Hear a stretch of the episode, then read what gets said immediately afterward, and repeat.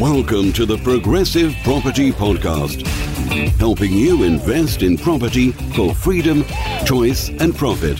You'll learn new, innovative, and multiple streams of property income, whether you want to start, scale, or systemize, and even if you don't have deposits. Hi, Kevin McDonnell here, and welcome to the Progressive Property Podcast and this week's episode of property news from around the UK and within the progressive property community.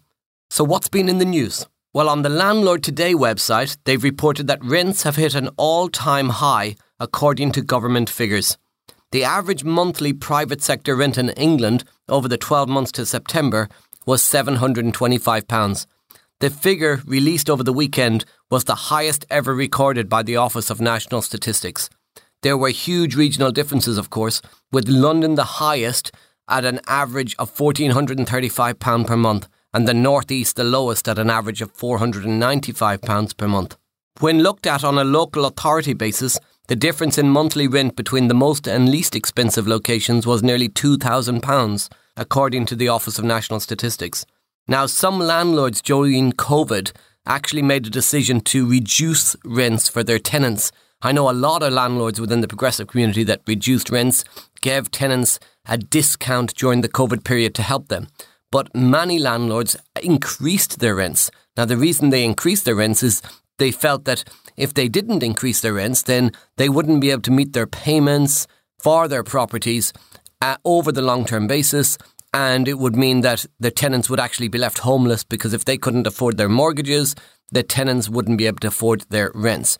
Now, Maybe the reason they're thinking that is because if you've got 10 houses, you increase your rents on 10, eight tenants pay, two, two tenants don't pay, and overall you've got enough money to cover the loss. However, some tenants may be taking an extra hit to cover the ones that can't pay at all. So, from my personal perspective, I kept rents the same. I didn't increase rents, I didn't reduce rents, I just continued to charge as I normally did and work with any tenants who felt they couldn't pay during the period. But it's really interesting that it shows that rents have actually gone up over the last few months during the COVID pandemic.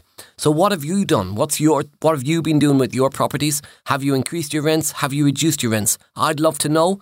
Join the Progressive Property Facebook community and let me know within there. Tag me in on a post and let me know what your thoughts are and what you did with your properties during the recent few months.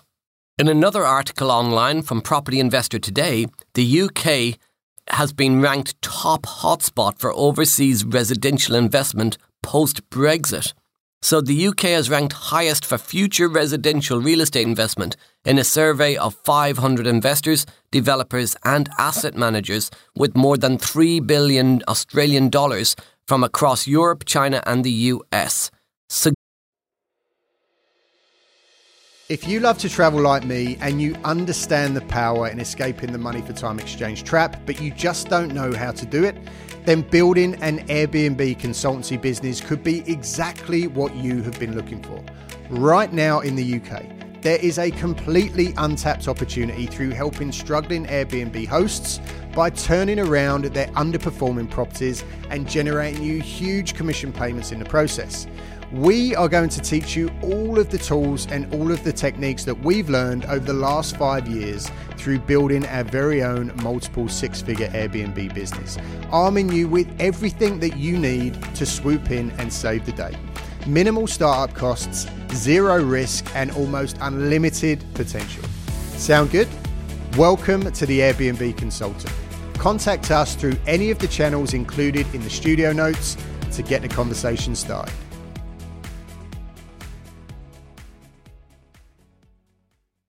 Suggesting the UK real estate market will remain firmly open for business post Brexit. The findings from the European Real Estate Global Survey by international law firm DLA Piper found that overall, the top five countries for investment in residential assets over the next 12 months are all in Europe, with the UK leading the way with 33%, followed by France 28%, Germany 25%, Spain 24%, and Italy 18%. Now, this is really important data for us as property investors because many, many people are worried that there's going to be a housing crisis, house prices could fall. And over the last few months with COVID, it was interesting that house prices continue to rise. Rents are at their highest ever, house prices are at their highest ever. And that is because the fundamentals of property are still there. We live on a small island, the population is getting bigger, and we are not building enough properties.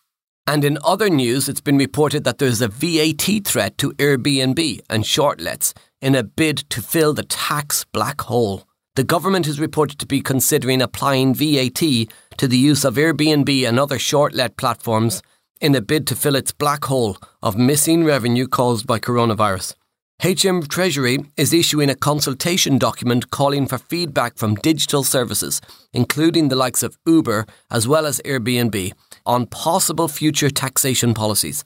The Financial Times suggests there is concern at the highest levels of government that the so called sharing economy means individuals, in the case of Airbnb, individual landlord hosts who earn too little to hit a traditional VAT threshold. And that currently businesses to register for VAT only if they have an income of over 85,000 or more per year. However, UK digital platforms combined are forecast to have as much revenue as 140 billion a year by 2025, much of it untaxed because it is secured by small scale individual operators who individually have less than 85 grand a year of turnover. But now what this means is if the government decide to charge VAT to Airbnb, then if you as an individual, even though your turnover is under 85 grand, put your property on Airbnb because Airbnb will be charged VAT on their income, which will be significantly above the 85 grand of you, the individual, then Airbnb will have to pass that cost on to you, pushing their costs up, meaning that will reduce your profit margin. However, there's still significant profit margin in Airbnb in people who do serviced accommodation. And what will likely happen is it will just push up the nightly stay cost for the actual consumer. In news closer to home within the progressive property community, Rob Moore, the co founder of Progressive Property, shared a really interesting post, really great insights around whether you should buy property now or should you wait. And many people have been asking this question in the community online over the last few months. Is now the right time to buy property, or should you wait until next year should there be a crash in the market? And Rob's point is very valid. That is actually the wrong question. The right question, or at least a far better question, is what can I do now to find the very best possible deals that are available right now? You see, Rob's point is that most people that ask the question, is now the right time to buy or not, are unconsciously trying to time the market and you just cannot accurately time the market. You can only buy a deal in the current market and gain value against comparables today, not tomorrow.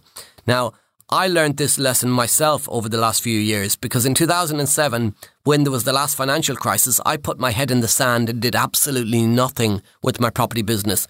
And I resurfaced in 2013 when I went to the Progressive Property Super Conference at Wembley Stadium and I started my property journey again. And what I realised when I sat in that room in 2013 was that Rob Moore and Mark Homer, the co-founders of Progressive, had built their property business during 2007 to 2013. They built their business while everyone else, the masses, were sitting back watching the market drop. You see, you make more money in property in a market that is going down and in a recession type market than you ever do in a rising market. Why? Because in a rising market, the homeowner can sell to anybody they like. It's a seller's market. But in a market like a, a recessionary market, it is a buyer's market. The homeowners are struggling to buy. Many people are struggling to get finance. Creative strategies work much better. It becomes a buyer's market. And we as property investors should always be buying. In other news within the progressive property community, Sam Spencer posted a brilliant post a couple of days ago where he said, Someone told me I am weird yesterday because 1. He tracks his net worth every month. 2. I look at my goals twice a day and write them down. 3. I love helping others achieve what they want. This gives me such a buzz. 4. I achieve and look for challenges. Four, I embrace and look for challenges and don't run away from them. Five, I want to have hundreds of tenants. And six, I'm on calls multiple times a week with clients and other professionals just building relationships. Am I weird? or are you weird too? Well, Sam, if that's weird for you, if that makes you weird, then I'm joining the club because I must be weird too because I do the same thing. Lots of people have come in and commented. Many have said that they're just like him. Many have said they don't care what other people think. Don't worry about what other people think. Worry about what you're doing. Morgan Bartram has come in saying, What does weird actually mean? I'm not normal if that helps. That that's too boring. And that's very true, Morgan. Normal is boring. Tracy Patrick saying that sort of weird is good, Sam. And Naz Hanif has rounded it up really nicely by saying that she thinks that we're all the same boat here, Sam, a whole bunch of weirdos. So, the progressive property community, we're all weirdos. We're all like minded people. What we see as weird in another person is actually normal to them. That's what makes life so great. That's what makes property so great, whatever your profession may be. Other people will always look at you as weird, but then you will look at other people sometimes as weird. Your weird is their normal. Their normal is your weird. It's just life. So that's this week's episode of Property News from around the UK. I hope you have a great Christmas, and I'm looking forward to seeing you with more episodes throughout the Christmas and into the new year. Remember to subscribe to the Progressive Property Podcast. It's out on iTunes and Stitcher twice per week, so make sure you're looking out for each episode. You've been listening to the Progressive Property Podcast. I've been Kevin McDonnell. You've been amazing. See you next time.